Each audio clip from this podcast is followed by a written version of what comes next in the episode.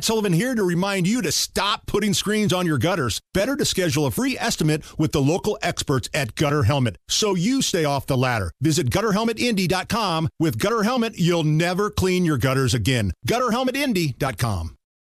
Uh, Nigel, last night, the first of a few of the Indy mayoral debates was held. Oh, boy. Hogsett v. Shreve.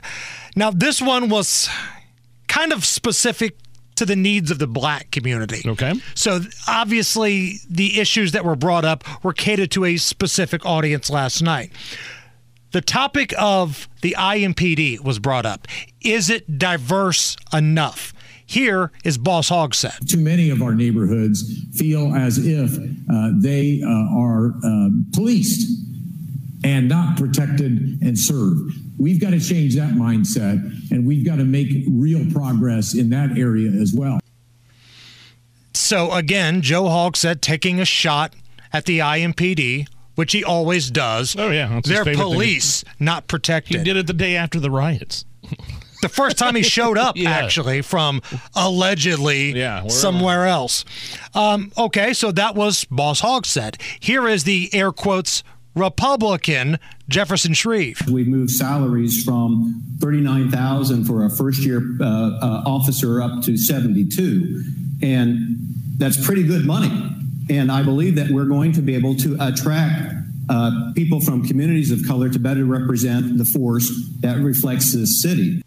I understand this was catered to the, the African African American community last night, but can we just attract decent police officers, no matter Right. what the color or ethnicity? Somebody who wants to do the job yes. And not have to worry about being criticized by their skin color, by whoever wins this mayor's race. I mean, I watched this full thing this morning. I came in a little bit early today and I watched the YouTube stream of this. I'm sorry. This is the stuff I do for you guys listening to the show. And of course, throughout this entire debate, and it was well over an hour, Jefferson Shreve, no attack against Joe Hogsett. And Joe Hogsett standing up there with a big fat lip, and he looks gross and disgusting because he, wink, wink, fell wearing flip flops. He's an old man. He's like he's his late 70s. Old men do that. yeah, they also binge drink. Um, They do. allegedly. And then you've got Jefferson Shreve, who lets him off the hook.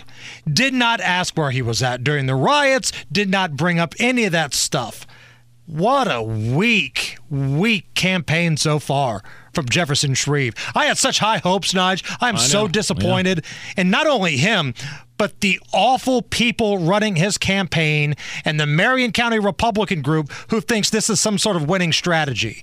Unbelievable.